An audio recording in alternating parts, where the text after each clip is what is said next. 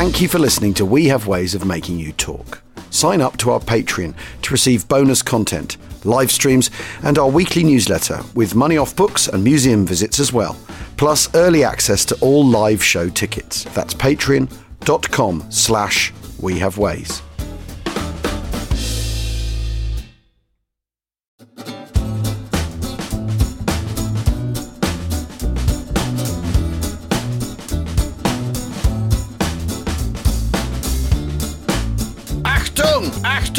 Welcome to We Have Ways of Making You Talk with me, Al Murray, and James Holland. James, where are you? Not in your normal um, um, short magazine, Lee Enfield lined uh, uh, crib. Where are you? Yeah, no, I'm, I'm in the Goalhanger offices actually. Oh, Yeah, yeah, yeah. No, I've come up to town. I, I suddenly realised I'd made a massive logistical cock up because I'd completely forgotten that I've got to do a talk in London tonight about Big Week. big week. Yep. Right. Yep, yep, yep. And we've got various things um, booked in today, special guests and whatnot that we've got to talk to. And I suddenly realised that I would have to cancel that unless I got up to London very early. Yeah. Um, so hence why I'm here. And very nice it is to be up here too. See all, Yeah, no, see all the it- gang. Um, it- so that's yeah. all nice. Um, I mean, it's a bit tidy. It's got a kind of screensaver vibe in a way that your normal uh, backdrop doesn't, with sort of tanks. no, but honestly, my my um my my man cave at the moment is just absolute carnage. It's just it's gone completely to pot. Uh, You know, I'm I'm full flow in in Cassino, and yeah, no, it's it's uh, my whole desk is strewn. There's not much much much room, and um yeah. But I tell you what, I must tell you, I came across this absolutely extraordinary story. So I've been doing, I've been doing air power and, and whatnot, and, and the decisions to move the strategic air forces to Italy, and why that was such a big part of the whole um, Italian invasion in, in September 1943. Yeah. And one of the things I came across was the fact that, that you know the the bomber command was also hitting northern Italy at the same time as they were roughing up the Italians from the south in the you know Right. the Germans in, in the run up to the invasion. So we're talking about kind of middle of August 1943 now. And have you ever heard of Flight Sergeant Arthur Aaron? No. Okay, so this is an amazing story. So Bomber Command sends over a whole force to go and attack from Britain to go and attack Turin and Milan and Genoa on the on the nights of the I think it was the eighth, 9th, tenth, uh, tenth, eleventh, twelfth, thirteenth, Gosh. fifteenth, sixteenth of August. So it's getting that's getting the works then. Yeah, and they're getting anticipated, and they they, they destroy in, in Milan, for example, they destroy fifteen hundred houses, damage another 1,500, 1,100 people killed. It's it's when they they destroy that church which got the Last Supper on, and the Yes. only wall of the refectory which is still standing Yeah. after the bombing is the one with Leonardo's The Last Supper on. Mm. Fortunately, survives, Yeah. but might not have done. It's a miracle. It's a miracle. But anyway, Arthur. So Arthur Arthur Aaron is a flight sergeant. He's 21 years old, and he's flying his short Stirling. Yeah. Uh oh. And um, uh, anyway, he's flying over Turin, and suddenly he gets shot at, and the windscreen and the and the, and the Stirling is smashed, and he gets hit by a bullet in the jaw, which is smashes his jaw and takes off half his face Right. and he immediately slumps forward, hits the control column, and it goes into a dive. And the flight engineer, obviously no co-pilot, the flight engineer who's on the dicky seat next to him, manages to pull him back, Yeah. recover, and they get him out. The crew get him out of the of the pilot seat and take him to the back of the aircraft where they give him morphine. But he feels bad because they're all in the crew. They haven't got, they're, you know, they're all they're, they're five hours from Bone Airfield in Yeah. in North Africa, where they're they're due to land. You know, where they're heading back to the nearest port because it's one of those ones where you go on and fly on again. Yeah. Yeah. And um, so he still he comes to and he insists on being taken back to the pilot seat, despite having half his face blown away. Dear God. Gets back in the seat and they manhandle him into the seat, place his feet on the rudder, and obviously, you know, he's incredibly weak, but he manages to get a grip and, and flies them most of the way back. Then eventually, just just collapses with exhaustion. So Yeah. they ta they remove they take him off the seat again, and the bomb aimer takes over. Oh my God. The bomb aimer takes over, and obviously he can't really speak anymore because half his face is gone. Yeah. So he writes instructions because by the time they're getting to within to close to Bone, Yeah. it's been five hours since they've been around near Turin. Yeah. They're running out of fuel, and what are they going to do? So they've got to try and land the aircraft at Bone. So the landing strip is all lit up with the flare path and all the rest of it. And Aaron, Flight Sergeant Aaron, writes with his left hand instructions for the bomb aimer about how to land the plane. And they do. Christ. And they all survive apart from Aaron, who, had he just been left quietly to his own devices at the back of the plane, might, might have survived. Might have survived, but dies of, of not of, of having half his face blown away, but dies of exhaustion and blood loss nine hours later. Jeepers. Is he and he gets a posthumous, yeah, posthumous Victoria Cross. And well, I should hope Ricky so. I, yeah, quite right too. I thought you were going to say, no, no, no, that didn't happen. That, yeah, gave a DFC. Yeah. No, no, you got a VC. You got a VC. I, have yeah. just never come across that one. I've no. never heard about it, and and I can't fit it in my book. It just doesn't work for all sorts of reasons. But what a story! Goodness yeah. me, twenty-one. It's the same age as Ned. Yeah, yeah, yeah, yeah, yeah, yeah. But anyway, gosh. That's Fine. quite something. Now, now, uh, before we get any before we get any further in, um, uh, those of you who listen regularly um, uh, uh, will know that we we the last two years um, hosted a festival, a history festival, a Second World War history festival. We have Ways Fest, as it's known, um, uh, uh, near um, Buckingham at a place called Blackpit Brewery, which is actually right next door to Silverstone Racetrack um, in North Bucks, and just off the M40. It's dead easy to get to from all yeah, over the country. Can be easy. And A43. It's the 8th, 9th, 10th of September, isn't it? Friday, yeah. Friday through. And the tickets are now on sale, but at the moment, exclusively until the 12th of December for our Patreons, the people, the independent company who have signed up for our Patreon. Um, and tickets are £125 plus booking fees and VAT. It's a full day on Friday, a full day on Saturday, tanks going boom on Sunday morning to send you um, uh, trickling home um, at the end of at the end of the festival.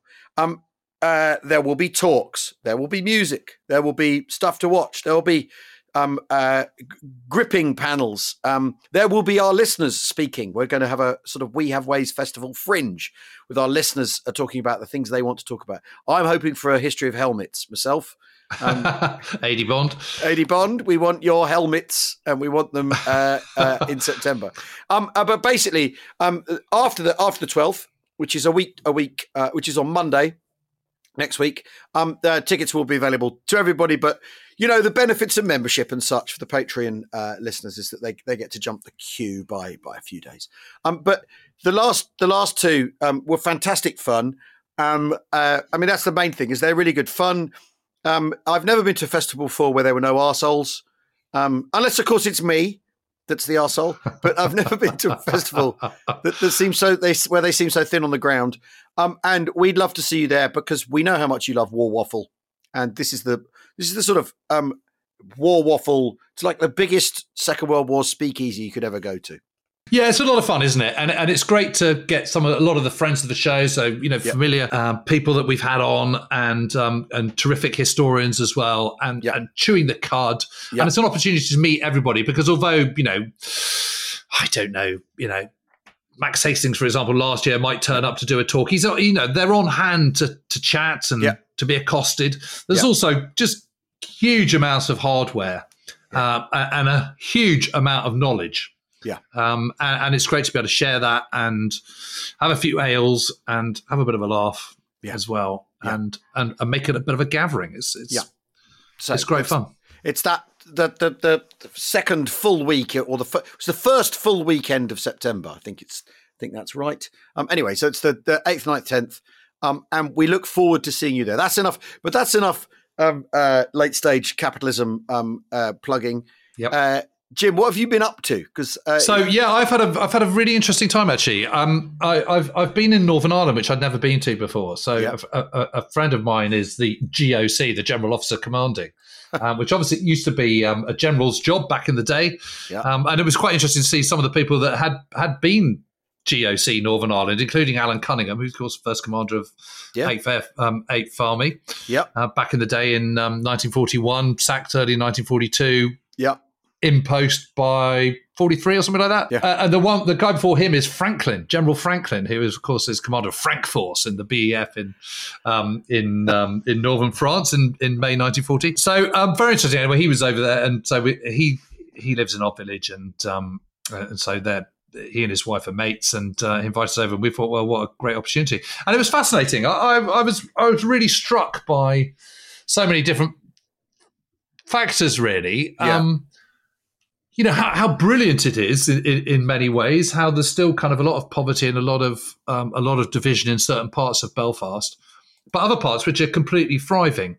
Yeah. And we did have a look at the old Harland and Wolff shipyards, and, and there was a sort of wistfulness there because Yeah. obviously this was, you know, once such a hub of shipbuilding. You know, like the premier, along with sort of Greenock, it's the it's the premier hub of shipbuilding, and Yeah. and and Britain had, you know, ruled the waves on the back of its shipbuilding capacity, and and you couldn't help feeling a little bit kind of wistful. We went we went to the Titanic Museum and stuff, which was excellent. I have to say, it was really really good. What it was particularly strong on was the process of building these ships Yeah. and the scale of it, the scale in terms of of the numbers of people employed, the scale in terms of the size of these things compared, you know, when you're thinking that, I don't know, keel of Titanic was laid down in 1909 or something. Yeah. I mean, that's quite a long time ago in terms of technology. Yeah. A- and it was absolutely enormous. And of course, they weren't just building Titanic; they're building Olympic at the same time. Yeah. But then, of course, you start to sort of think about, you know, what it's up to in the what what's going on in in the Second World War, and and you know, Northern Ireland plays such a big part. It's absolutely incredible. So check this out. So between 1940 and 1945, um, Belfast Belfast shipyards produce 140 warships, 123 merchant ships, and 130 repaired or converted vessels. I mean, that Blimey. is something else. And then Short and Harland, so Short as in Yeah. Stirling's, as in Sunderland's, Yeah. they produce in Northern Ireland alone, they produce 1,200 Stirlings and 125 um, Sunderlands. Gosh. I mean, mean, that's a huge amount, and that's and, and that's not it. Because of course, Right. the other thing that Northern Ireland has is has this incredible linen industry. Yes. So that gets completely rejuvenated by the Second World War because obviously there's a lot of requirement for webbing Linen needed. and linen. So a lot of the webbing is made in in Northern Ireland. Yeah. Um, but the biggest, so they make 200 million yards of cloth Dear in God. Northern Ireland, Well, and and 90% of army and armed forces shirts. So they make 30 million shirts. wow. I know. But the thing is, Jim, that that that, that, that where's the st- where's the steel coming from? Because because that might be the output, but that means Northern Ireland's sort of shipping um, uh, uh, uh, effort, the docks, yeah. the, the, the, the you know the, the stuff Right. to the stuff to supply and and then and then export all all of this. yes. You know, you got to you're, you expect e- exporting thirty million shirts from Northern Ireland. You know, so so Yeah. it's completely plugged into that effort as well. yep. Um, because you know this. F- fine, the, the, the steel's produced. I don't know in Sheffield or wherever, and then it, you've got to get it to you've got to get it to Northern Ireland to build ships, haven't you? I guess, or are there steelworks in Northern Ireland? I don't know. I, I, I think you you must. I think you must get the steel over there, mustn't you? I mean- yeah, yeah, yeah. So the so the the- bottom line is, is, is you can't just suddenly start producing lots of. Well, you can if you're Henry Kaiser in America, but but if you're Britain, you can't just suddenly kind of create a huge shipyard out of No. nothing. No, You know, which is why Harland and Wolff, which is this huge enterprise of its huge gantries and all the rest of it, um, is is such a big thing because they've got they've got the know-how and they've got the you you know, and it's really interesting because th- these guys aren't just building ships; they're also kitting out ships. Yeah. So there's also huge workshops making kind of you know bed bunks and cabinets and yeah, fixtures and fittings and compasses and you know it's literally the whole lot. It's just this sort of you know over there is the warehouse that, that builds rope yeah, and, and wire and chains. And over here is the kind of warehouse that is doing you know cabinets and fixtures and fittings. And over here is the actual dry dock where they're you know the actual yard where they're laying down Yeah. the keel and etc Yeah. etc But you can see why after the war, then also when that all contracts and disappears, that you then that you might get political problems if you've got um, Correct. uh, uh, divided Yeah. communities with, within those Yes. industries. You know, Yeah, wi- absolutely. within that industrial area. Because it's not. I mean, the other thing is, is all this comes in, and it's not a big place. You know, it's it's no sort of it's tiny belfast Yeah, yeah. i mean yeah. you know we're not talking manchester here or No, or even Cardiff. It's, it's a pretty small place, and the docks are, you know, they're phenomenal, and they've increased in size. They've they've sort of reclaimed some land from the sea and stuff into Yeah. into the into the loch. Um, but yeah, it's just I don't know. Now it's you know now the what part of the Harland and Wolff shipyards is home to King's Landing. Yeah, um, where yeah, they built yeah, the set of King's Landing there, and they've got film studios and stuff. And interesting, the old drawing offices of Harland and Wolff are, uh, are, are now the Titanic Hotel. You know, obviously. yeah, Um, but it's interesting, and and the other thing about Ireland, which I hadn't really appreciated, was was that you, you know a bit like Canada, they're exempt from military service, yes, of course. so it's just volunteers. Yeah. So, Although so- it's- Although, as Joseph Quinn said, that, that they, they do very well with recruitment because people are coming from the south to to sign up at northern Yeah. recruit recruitment offices. well, do, do you know what the do you know what the split is between North and South in terms of volunteers? Go on. It's literally 50-50. So it's Really? five thousand volunteers from, from Northern Ireland from the six counties, um, and it's forty four thousand from the rest. Amazing. And it becomes this incredibly important training ground. Yeah. So it's a huge training ground because, of course, you know that it's not completely free of of, of enemy action, but it but it is more so than elsewhere. Yeah. And of course, Northern Ireland's quite empty. You know, it's not a particularly popular space. Um, you know, the whole of Ireland has a has a population today which is lower than it was in 1850 before the potato famine. Yeah. So, you know, there is quite a lot of space, all things considered. So something like 300,000 British troops are trained in North Africa and um, Northern Ireland rather, and and 120,000 Americans. Because interestingly, the 34th Yes. Red Bulls are the first to come over at the end of January 1942. Yeah. And they're immediately taken to Northern Ireland where they do most of their training. Yeah. Yeah. Hedley That's Verity, of course, that we talked about before. Um, the Green Howards, they're training in North. Uh, they're training in Northern Ireland in 1942 before they get shipped over in 1943. Yes, it's fascinating. really, it really is absolutely fascinating. And then you've got the whole kind of coastal protection stuff. So there were lots of sort of you know gun positions, coastal gun batteries, and stuff all all around protecting the harbour, of course. And, And there was they- also a terrible blitz, Yeah. terrible blitz where was, where Belfast gets absolutely hammered in the middle of April 1941. You know, they're slightly moving away from London, and this is just before the Liverpool Blitz, the beginning of May 1941.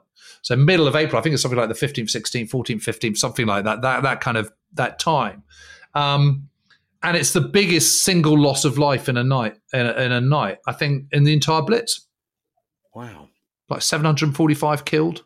My God. You know, as a proportion of the size of a city, of course, it's Yeah, it's it's a hammer it's massive. Yes, it's worse than Coventry. It's worse than Liverpool. And they're flying coastal command out of Northern Ireland as well, aren't they? Yep, they So, absolutely are. so Western approach is patrolling and stuff. Yes, and they're not supposed to fly over over Republic of Ireland airspace, Yeah. but they are all going over Donegal. And there's a kind of there's a kind of sort of fudge where it's not explicitly allowed, but but equally, you know, Yeah. no one really let it go. let it go. Yeah, yeah, Gosh, it's interesting. Well, the the the the, our, South, the Republic government is under pressure from the Americans anyway to yes, it is. to to to um be sort of um, positively neutral, isn't it? That that, Yeah. that that's actually the direction of political travel towards Ireland during the war. Very much comes from the U.S. government, Yep. um, who who who who really who really lean on them um, actually. Um, and the, the, the which makes the picture more complicated simply than Ireland. Ireland is neutral. Um, uh, uh, now, so so uh, and and if your friend was former GOC Northern Ireland, does that mean he he was involved in like winding it down or? So, so I've got uh, well, I've got two. 'cause I've got I've got this this friend of mine who I had lunch with the other day. Who turns out he was GOC of Northern Ireland back in 2005 or something like that when um, Mike Jackson was was um, yes. uh, CDS, and he was involved in winding it down. He was a general in those days. My friend is a brigadier, but but Right. you know the the responsibility on his shoulders is just Yeah. absolutely enormous because basically everything on the ground militarily is is kind of falls under his jurisdiction, and Yeah, and you know yeah. whether you like it or not, Yeah. you know Belfast, Belfast and Northern Ireland might be thriving in many ways, but there's still a huge number of problems and Yeah. you know it's it, it is and the, the issues haven't been resolved and you know, it remains it remains conflicted and, and tense and But you know, I you know. first went there when I first went. I mean, and we're wildly off topic now, but um, of of this podcast, Liz. I first went there. It must have been ninety two to to do the uni, I think. Um, and I remember, you know, yeah, it's lovely, isn't it, Queens? Yeah, it's lovely. And but I remember helicopters, and I remember you know cops in armored, uh, you know, in bulletproof vests and gu- cut with guns. Mhm. And then I went again. I think probably ten years later, and there was a fired earth tile and fancy paint shop. And I thought, right, on the in the same place where I'd seen cops with Yeah. guns, and I thought, right, things have changed here. Yeah, Things Yeah, have changed yeah, here now.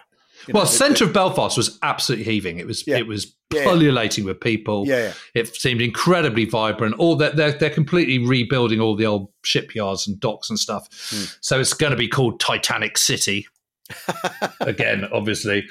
Um, and that was all fine. But then you know you go down the Shankill Road or Falls Road or whatever. The murals are all there, and it's Yeah. all pretty partisan. There's still the peace wall. yeah, I mean, what the heck? What's that all about? yeah. So you know, it's it's it's really a place of um, incredible extremes. Uh, and then went to a lovely, lovely pub in the evening near Hillsborough, and um, it was just literally the best Elvis impersonator I've seen in many a long year. I mean, vocally, he was a pretty good match, I've got to say. And also quite interesting, he started off as 70s Elvis with the kind of, you know, the Lionels and, and the kind of, you know, the white tassels and all the rest of it. Yeah. Um, and then then mid set, he changed into GI Elvis. oh, There's a very strong look. that's I've the got to best say. Elvis. G.I. Elvis is the best. GI Elvis, yeah. Yeah, Yeah, Um, yeah, yeah. Well, anyway, we, we diverge, but but, but, ever so slightly slightly. but it- but it was really really fascinating. But by my overall kind of impression I got from it was one of sort of I just I just felt a bit wistful. I felt a bit, oh god, you know, this place was, you know, it was it was such an epicenter in the Second World War, and obviously before that, you know, kind of 50, 60, 70 years before that.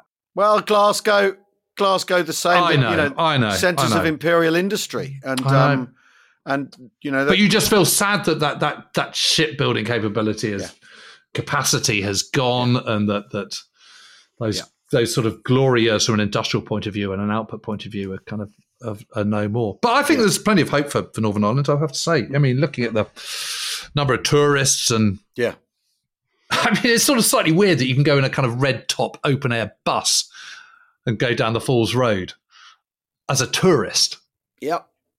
But that, Oh, look know, at look at you know, or, or you know, sort of go. Oh, look at that Bobby Sands mural. I mean, it's Yeah. just it's sort of now it's a kind of a thing to sort of gawp at. Yeah. Well, that, but that's for the that that's that's better than the, the what it was before, isn't it? a mural to go at is better than the anyway. I, Yes. I, this weekend, um, funnily enough, um, this weekend I was at the uh, um, launch of the Spike Milligan um, archive yes, documentary that's on that's on Sky Arts this Wednesday nine o'clock.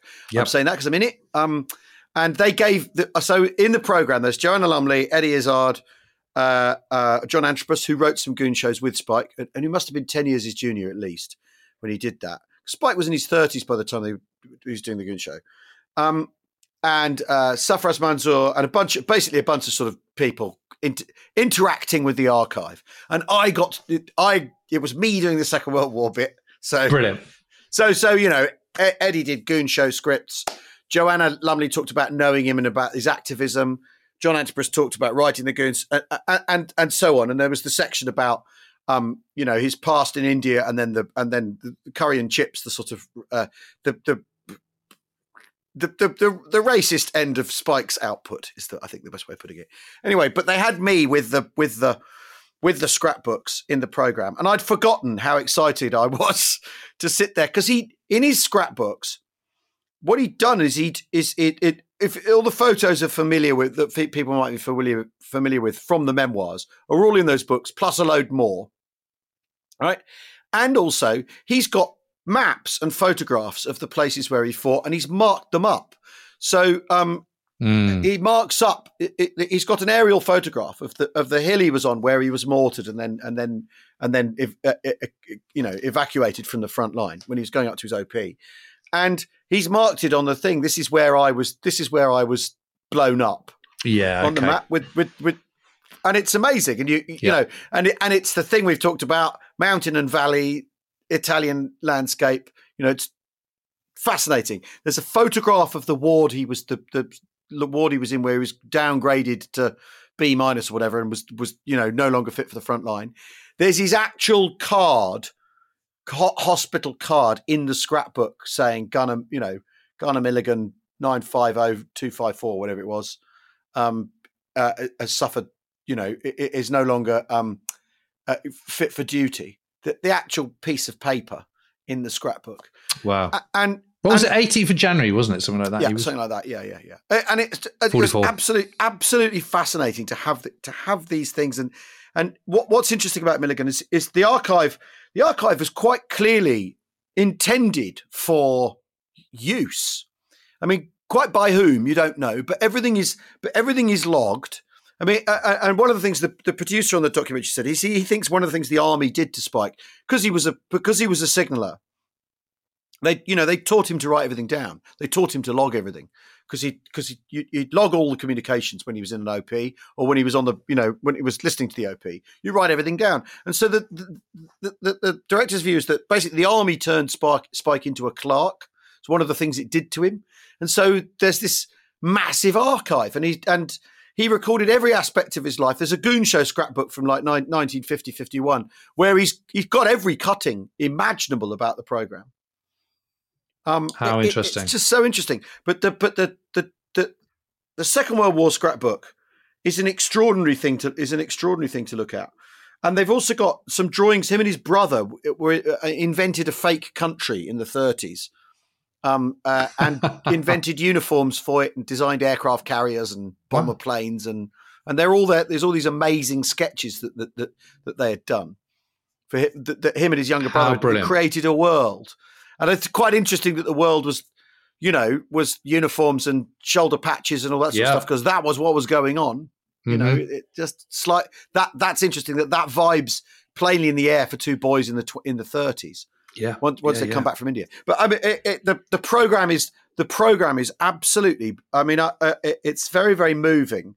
And uh, Jane Spike's daughter was there, and I, I, I you know, I, I had to introduce the film and uh, uh, and I read the bit the bit where the bloke where, where Spike's been blown up, and there's a woman who's there's a woman holding a dead baby, and it really reminded yes. me of the, the San Pietro photos we were talking. Yes, about. yes, yes, yes, yes. Because he says there's a woman in there's a there's a peasant woman holding a baby. The baby's been killed by a shell fragment. Yeah, apparently, her civilian clothes are up among the all among the uniforms seem out of place. So there's this this this thing of. Mm what are these civilians doing in the middle of our our war here? You know, could they bugger off, please? Is that kind of feeling? And then they're all in, and they're in a lorry, and he and and he's been blown up. And There's a guy with his arm in sling who says, "There, there, mate, you'll be all right." And you get you completely get that set that sense of that winter, of that winter, 43 to 44. The civilians caught in the mm. crossfire. Mm. The soldiers only just keeping themselves together. Yeah. Because because what's it all for? And and that that we'd been talking about that, and then I was I thought, well, which which passage from Spike am I going to read for this launch for this film? That just felt like the absolutely perfectly fitting thing because it's the thing it's the thing we've been talking about. Yeah, yeah, um, yeah, yeah. Uh, and you know, so know, when's it? When when when can we see this documentary? It's on on Wednesday. It's on on Sky Arts on Wednesday, and oh, I think great. Sky Arts is on Freeview as well as on the as well as on. Um, well, uh, Jane very sweetly sent me an email about it because I I yeah on the back of you putting me in touch with the with the Finchley archive. Yeah. I wrote to them. They forwarded on my email to Jane. Jane replied to me because I was asking about the diaries, as you know, and the yeah. diaries apparently were sold at by Bonhams. Yeah. Um, by Spike's last wife, which was a sort of, you know, on one level, it's a bit of a shame. Yeah. And um, but she did say, you know, if there's anything I can do to help, um, you know, if you want to come to the archives, then please do. And I, I've kind of think I do need to get up there, particularly if I can go because I'm going back out to, to, to, to Cassino area yeah. in January, and I think one of the places to go is to go to that route, do that route that he did. Yeah. But particularly if it's marked on the map, but obviously I need to see what the map is. Well, I mean, the thing that's been been worrying me is whether the whether the, the books are, are, are it's just trying to kind of extract extract kind of reality from yeah, yeah, yeah. from fiction, all the rest of it, and you know, it, can you can you he's you know he'll be a great person to follow in the book, but it needs to be more solid, more solid than, than, than the memoirs Milligan offers. Yeah, no, yeah. Get, so it's so it's so it's a, it's, a, it's, it's, so it's a question of kind of you know is that possible? And I think it probably is. Yeah. Um, you know, particularly if you get war diaries and things like that. Well, what was interesting is apparently I'm not his war diaries, but I mean the the the the, uh, the, the artillery, the batteries war diaries. Yeah, yeah, yeah. 56 regiment. Um, he what what's interesting is is um the director told me this story that um so one of the one of the one of Milligan's pals, right? Um, uh, his mother saw the, the, the book come out and read the bit about her son, one of Milligan's mates, and it was all about him farting or something, some some such nonsense. So she went back to the bookshop and bought all the copies so that no one would get their hands on it. She didn't want people reading. and the bookshop thought, "Oh, this is selling well," so ordered more stock. oh, that's brilliant! Yeah, of course it did. That's hilarious. So and and and there's a lot of story. There was a, apparently there was some there was some sort of jostle when they first came out. There's some people going, "I didn't do that. You did that, Spike. Why have you made that about me?" That's hilarious. Well, also there's a there's a chap in his in his uh, one of his mates. is called Alf Fields. Alf Fielders Files, yeah, exactly. Files. Yeah, yeah, yeah. Okay, yeah. and he's he had a diary. So Yeah. where is that diary? Well, who knows? I mean, Who you could- knows? You could maybe you could maybe you can cross reference. Well, maybe that's my maybe point. maybe you just maybe maybe it's impossible. Or uh, and there must be there must be a 56th Heavy Regiment. Um, Oh yeah, no, that, that that's not a problem. So so maybe it's just maybe it is all doable, but Yeah. slightly running out of time. But you know, yeah, of course. Yeah, always running out of time, Jim. Um, should we take a quick break and then there's Yeah. more to talk about? We'll be back in a second.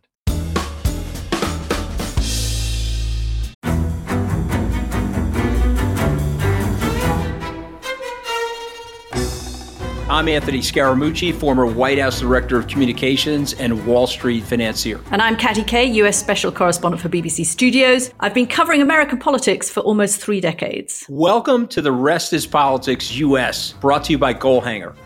Go on, tell us, were those donations you made, like Obama in 2008, was that idealism? Were you hoping to get something out of these campaigns that would serve your own business interests, for example? So I think this will either make this podcast incredibly successful, Katty, or people will be horrified and they'll shut it off right now because I'm going to be very real with you. The Obama donation, I had gone to law school with President Obama. We were not classmates. I was a few years ahead of him. It was 2007. He was then Senator Obama. I had a check in my breast pocket. I went over to the senator. I said, Senator, I said, you and I didn't really know each other in law school, but I'm about to hand you a big check. Can I lie to my friends and tell them that you and I knew each other in law school? Well, Obama looks at me, had the best smile in American politics since Jack Kennedy. Forever. Yeah, he lights up. He looks at me and says, I'll tell you what, if you double the amount of the check, we'll take it back to Hawaii. Okay.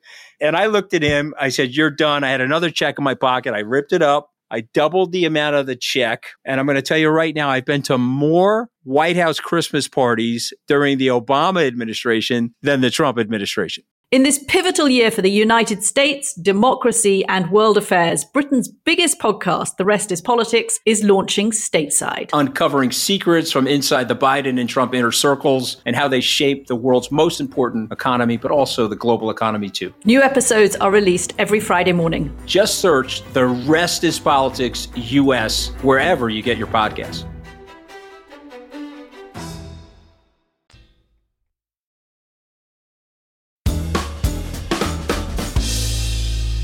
Welcome back to We Have Ways to Make You Talk um, with me and Jim. Um, so the other thing, I've yes, you've been you've been you've been you've been catching up on so- some viewing, haven't you? well, basically because I because with the old breed, um, Yeah, you know, you you you you spoke logical to, next step. Logical you next spoke to. Henry Sledge. I I thought I'll read Eugene Sledge, and what it made me do was watch the Pacific. And I, I and uh, here's a, a confession that may shock many: I hadn't watched the Pacific before, and Never. the reason was You've never watched it. No, and I'll tell you why.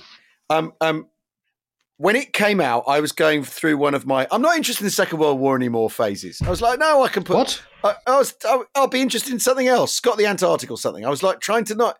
Not. I, I, I think I'd. I think I'd ward myself up too much, and so I passed on the Pacific. So I've watched it in the last week, and I think it is absolutely amazing. Yeah, I it is brilliant. actually am enjoying it more, and it may be the familiarity of of Band of Brothers that's the problem. I've seen that too many times. I'm actually enjoy. I think it's. I think it's a. It's a, a kind of a more interesting piece in a way. It's. I thought it was amazing. I, I I got to see a screening of the first episode, first two episodes. Yeah. On the eve of it coming out, and I, so I was in a cinema, and of course, Yeah. Oh, wow. they and, and I remember them saying that one of the key people involved was sort of talking about it, and he was saying that you know when they use the weapons, they use real weapons with real blanks, and that's what. So what you're hearing is Gunfire. is gunfire, and obviously the Alligator Creek episode on Guadalcanal is is is an amazing one, and Yeah. it's incredibly loud. It's extremely loud when you're in a cinema listening to it with surround sound. I can tell Yeah, you. yeah. But but I thought it was fantastic. I thought it was brilliantly acted. I thought everyone in it was cast incredibly well, and I- but the- it's I mean, stunning, I, isn't it? I mean, the interesting thing is that there's mo- there's there's home front in it in the way that there isn't in um uh, uh, Yeah, Band that's Brothers. true. There's none none in Band of Brothers, and I, that's all. I found that very interesting, and I found the episodes where the, where they where they where they um go to Melbourne. Um, Yes. I found those episodes incredibly affecting, and uh, particularly the, the the relationship um uh, Leckie has with the with the um Mm. the Australian girl, who's who breaks up with him, and he says, "You're breaking up with me because you think I'm going to die because I'm going to be killed, uh, aren't you?" And she basically says, "Yes." And I, I, I found that I found that abs, you know, Hmm. utterly heartbreaking to Hmm. for her, for him, for for for for the goddamn universe that that that that people should find themselves in that situation. And I think it's um I, th- I think it's really, really good. I also, I mean, I think it's interesting the way this sort of hand characters over, and that that, that you know, Leckie Leckie comes and goes from the story. Um, that that you you know that he's the sort of first few episodes, and then Sledge Sledgehammer comes through. I think that's very well done. That the idea that people don't go all the way through because because it's impossible. Mm. You know that you you will get invalided out. That you will you will spend time. Um, uh, recuperating and all that. I thought, I thought, I thought the, the the way it created that sort of um complete, more uh, like complete image. Yeah. Because in Band of Brothers, when people are injured, they go away. They're injured, they come, they, they go away, they come back, they reappear. Mm. Whereas in this, you know, you you you follow him while he's recuperating. And I thought, Yeah, I, thought that was really good. I, I thought it was really good. I also, I, I've got to say, I mean, having watched that and then gone to Alligator Creek uh, and Yeah. gone to Bloody Ridge, you know, where's the, where's the Basilone gets his Yeah. his Medal of Honor and that Yeah. machine gun action and all the rest yeah, of yeah, it. incredible. Yeah, it. It's inevitably when you go there, it's sort of not quite how it is in the TV series, but but but it was really moving because you scrape it. You're at the edge of Bloody, so Bloody Ridge is a sort of finger that comes out. Yeah. Yeah. and, and it's jungle. You know, it's completely covered in jungle, and there's no there's no sort of bare patch really. Yeah. And and so what what happened? You got the end of the ridge. It, it drops down and then it rises up again. So the Japanese are attacking down the slope to then go up the slope again. right. And so what what the Marines have done is at the end of that ridge, that finger, that sort of curved area, Yeah, they've got lots and lots of wire and foxholes. Yeah. And it's still there. So the wire, you can see the wire still in the ground. My it's God. just amazing. And the and the foxholes, there's all these t- the, the lids of these hand grenade cartons, which come in little cardboard cartons yeah, little cylinders, like Yeah. a sort of baked bean tin, but but the round bit of it, the kind of Yeah. the depth of it is is cardboard with a tin bottom and a tin like, top, like a Pringles tube. just like a Pringles tube, just like a Pringles tube. It's exactly what it's like. So it's, instead, instead of having a plastic top, you've got a tin top, Yeah. and which says hand grenade number three Yeah. or whatever in it, Yeah, uh, you know, printed on Quantity- printed on it. three. Anyway, there in the dried leaves, it's like half a dozen of them in this first foxhole I went into. wow. And you realized that the last time someone had touched that was when they were opening the tin to hurl it at the Japanese as they were coming towards them. Yeah. I mean, really, I mean, the, the, the, it was proper kind of spine tingly stuff. I Yeah, mean, you know, yeah. you thought, wow, this is really, really it. Yeah. And it's such a small area. It's tiny. It Yeah. really is tiny. Yeah, I mean, I think what's what what's interesting in the, in, in um uh in the Pacific and the way it's presented is what you don't have really is a why we fight episode. There's the, the, No. the and and so there are there are bits of it where it feels like it's it's war for its own sake. That that that, that you know, there's a bit where they go, why don't these d- damn Japs give up or whatever? And it's like, well, because because they won't, because that's who they are. And you sort of think, well, why don't why don't you stop then? But but but don't you think when, when you're when you're in the middle of of of Peleliu and you've already been there for two weeks and it's miserable and you're making absolutely no progress and it's just this tiny Yeah. you know five by th- you know seven by three mile tiny speck in the ocean Yeah. you're gonna think what the heck are we doing here aren't you? Yeah, yeah, complete completely. And i and i think it really it really it really conveys it really really conveys that. In, in the same way you know it, but but in the same way that i was standing on that 700 meter high village in the middle of uh, of Molise in central Yeah. southern Italy, just Yeah. going, what the heck? what's the point of any of this What's Yeah. the point of any of this? But but but if I'm thinking that in central southern Italy, you're going to thinking that 20 times over in, in Yeah, yeah, Peleliu, aren't you? Or frankly, Guadalcanal. I mean, Guadalcanal you sort of understand a bit more because it's quite close to Australia and stuff. But but but Peleliu, I mean, really, Iwo Yeah. Jima. yeah yeah yeah What's the point? The other thing I keep, the, the other thing you sort of think, you, you know, that, that obviously, and from Sledge's account, that this is a, that there's a lot of it that's an artillery battle, and basically, you know, that that that, that He's more what man. It, what it what it what it comes down to is like, you know, if you, you can keep your guns further away from their guns, you're going to win sooner. But there, but there's not room. There's just not room on No, these tiny little, stupid little islands no. to to do that. There's hardly any room to maneuver at all. So and, you're- you know, and, and the trouble is, is that you've got to go forward, and if you don't go forward, you're stuck because you've got nowhere to go back to. Yeah, yeah, yeah, yeah, yeah. So you're you, you that, and I think that's one of the reasons why the attritional rates are so high. Yeah. And of course, you know, if you're attacking, you've got exactly the same problems you've got in Normandy, which you've got to attack over open ground. Yep. Okay, you can use crags, you can use jungle, and all the rest of it, but Yep. in pretty quick order, that all gets blasted to hell. Yeah. And you've got the Japanese in these honeycomb network of mountain caves and bunkers and all the rest of it. Yeah. I mean, there's that great bit, isn't there, in um in the in the thin red line where they're having to climb up this climb up this hill and take out this Japanese position. Brilliantly done in the film. Yeah. Um, and of course you can't you can't see it. You, you, you, Yeah. yeah. First thing you'd see him is when you see the little muzzle flash of a machine gun or something. Yeah, yeah, yeah, yeah, yeah. yeah. You know, so it's just it's just terribly tough in place Well- in which to attack. well, and, You know, and that's if, a problem. and if the enemy's disciplined about defending, you know, you you you can patrol all you want, but if they stay quiet and don't respond to you patrolling, you you will you you. you how will you ever know when when contact is likely? How will you ever know when when you're upon them or they're upon you? I mean, it's Yeah. it's uh, it, And, and it's just so close quarter. I think that's the thing. Yeah. You know, you you can spend time where you, you know the only Germans you see is when they surrender or you, know dead ones as you're passing or whatever. But Yeah. but with the Japanese, it's it's a much closer thing. yeah It's much more man to man, and you know they're doing these banzai charges with swords and all the rest of it. Yeah. It's it's very up close and personal, and not in a good way. And and I think that's that's much more traumatic. It's one thing dropping bombs on, you know, on a city from twenty thousand feet where you haven't got to see it, or you just see it as a little flash. It's quite another thing having someone charging at you with a sword, wanting to slice your head off, yeah um, and you're having to gun them down and seeing their guts and blood splattered all over the place. Yeah. I mean, that that's a totally different kettle of fish, yeah. and it's why And- so many of them are traumatized and the and battle and, and the battlefield is so fiercely contested that they're shooting at they're shooting at your stretcher bearers. You you know um, uh, the, the the dead are absolutely everywhere, and Yeah. there's nothing you can do about them.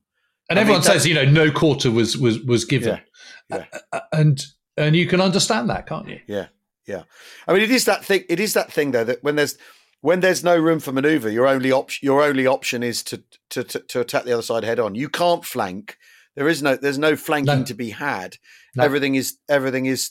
I mean, it's essentially everything's at the point of the bayonet in the end, isn't it? It's um, it- Exactly that. it, it, it's uh, yeah, uh, but but I, I, I mean, I'm absolutely I'm loving um, Eugene Sledge's book, I, and we talked about it last time around. I, found it sort of how sort of naked it is in its descriptions of what's Yeah. going on. Really, really, really, very, very powerful. And then I think I think the TV program they've done a they've in, in the Pacific they do an excellent job of conveying that. I Well, Henry really- Henry was interesting about that because Henry Yeah. Henry felt that the guy who played him, you know, got the spirit of him. You know, fe- felt it was about right. really Yeah, Because what's it's really interesting. interesting is they're all scrawny blokes in in the Pacific. There, there's there's no one who's there's no one who's because I caught the last five minutes of SAS Rogue Heroes last night as I waited for the news, and they're all well. There are some skinny lads in that, but there's quite a few sort of beefcakes. And, Well, Jack and- O'Connell's a beefcake, isn't he? yeah, but, but you know what I mean. We're, we're, we're, we're, hench people to use the, the, the current parlance, and I thought it was quite interesting that quite interesting that in the Pacific there are, there's basically no one like that. They're they're all they're all little wiry blokes, which I think is quite an achievement, really. Because the although it's twenty years old, isn't it now? The Pacific, I guess, Get- yeah, got, got to be getting. but it's to that, yeah. realistic in that sense. You know, fe- felt realistic for that. Um, Yeah. really. I thought it was. I thought it was absolutely excellent. I'm, Yeah. I'm definitely going to give it another airing. I must say, it's been Yeah. a, it's been a couple of years. We've been doing all this specific chit chat. It does make you Well, I just, go back yeah, to it. I, I think I might. Uh, it's quite nice to have a breather from Northwest Europe, to be honest. Yeah, get, get a bit of Pacific. Have you ever read The Narrow Road to the Deep North? No. Oh man, that's such a novel. Won the Booker Prize. It's absolutely just completely and utterly brilliant. In fact, if there's, I, I know we don't really do, we don't really do fiction on on Weird Ways, but but but if we ever did do fiction, Richard Flanagan would be someone to get in. Yeah. It'd be fascinating. I'd love to know how he researched it and how he did it because it's it's so brilliantly done. And I've got to say, from a historical point of view, I thought it was faultless. I have to Well, say, funnily enough, yesterday, it's a back- really, really, it's a it's a totally compelling, totally tragic, utterly just devastating novel. Yeah. Well, I was I, yesterday. I was walking back from Camden, uh, from Chalk Farm through Camden, and the Burma Railway Memorial is there in, in No, in Camden. Yeah. how interesting. I wonder why it's there. I don't. There must I, be a reason. I, I, I imagine there is a reason, but I, I, I was, you know, it was a sort of, oh, what's this? Oh, right, it's the Burma Railway, and there were re- there were there were wreaths on it, and, and, and I don't think it was, I don't think it's Burma Railway Memorial for for people who for the London Borough of Camden. I don't think, I don't think, uh, Ah. you know, which is always possible. Yes, it's next to Morning, Mornington Crescent Tube. Sure. What do you know? Yeah. Well, you're in for a treat with this book. It's really deeply affecting, thought provoking, all those sort of things, and just the God, the jungle scenes are just amazing. Well, I will, I will, I'll give that a read. Um, Yeah. By the way, yesterday I went to. Oh, yeah. well, the reason I was in Camden is I went to a. I went. I had two hours to kill on Sunday morning, so I went to a model show, and it was very. it was very sweet. There's a bloke. He goes, um, 'cause he's got he's got this very he had a very nice diorama with three Cromwells and a Firefly, and uh, with the men all on parade, which you don't often see. They're like being inspected.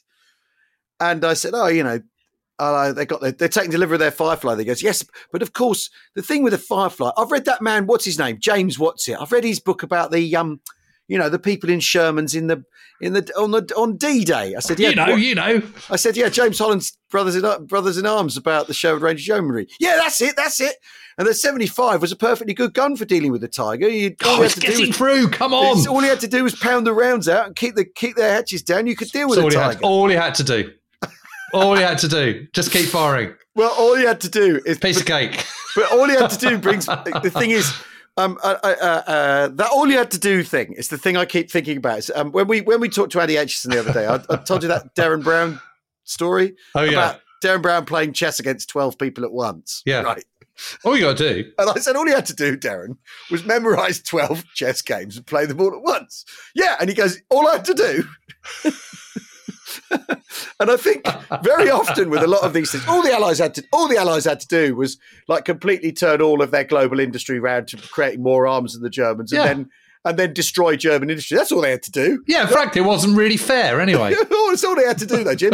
All the, all the, all the, all the British had to do was rely on their really good artillery to. Um, if that's all they had to do. Yeah. it's all they had to do, and I think that's all they had to do. Is like the, it should be the that should be the sort of um, maybe that's a maybe that's a t-shirt. That's all they had to do. A lot, well, what? Along with Triple D.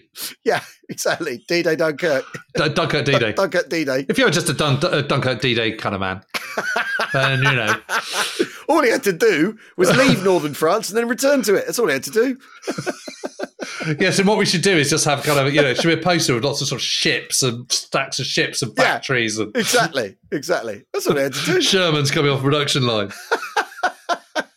Actually, the, poster, the picture we should use is that amazing picture of all the Shermans going onto the um, onto the landing ships at Bizerta. Yeah. Do you know that one in sort of Yeah, June yeah. 1943? Yeah, yeah, yeah. That's, all he That's a had to brilliant line. Really, really good line. but that was it. That was it. So it's, it's that thing where Derren was playing chess with 12 people at once. And what he'd do is remember what one guy did. He'd remember what player six did and then use it on player one. And he'd, and he'd go round the circle like that. So, and I, I, I, I, I knew a guy who used to, you know, uh, work for him. And, I- and, and I said to, and so I'm hanging out with this guy and with Derren. I go, all had, all, all Derren had to do was the, and Derren's like, all I had to do was memorize 12 games of chess and then play them.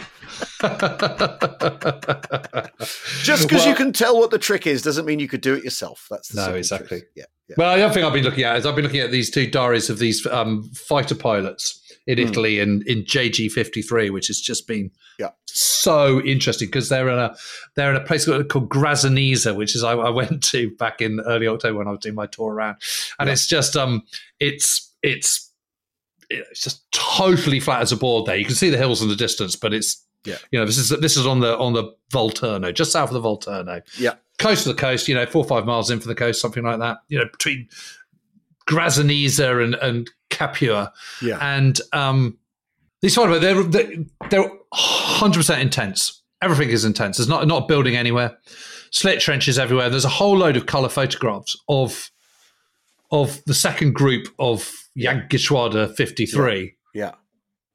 at this airfield. And it is just brittle bleached grass and clay and dust Amazing. and holes in the ground. Yeah. And the command post for each of the Staffeln is a kind of, you know, it's like a sort of shepherd's hut on wheels. It's that kind Yeah. of thing.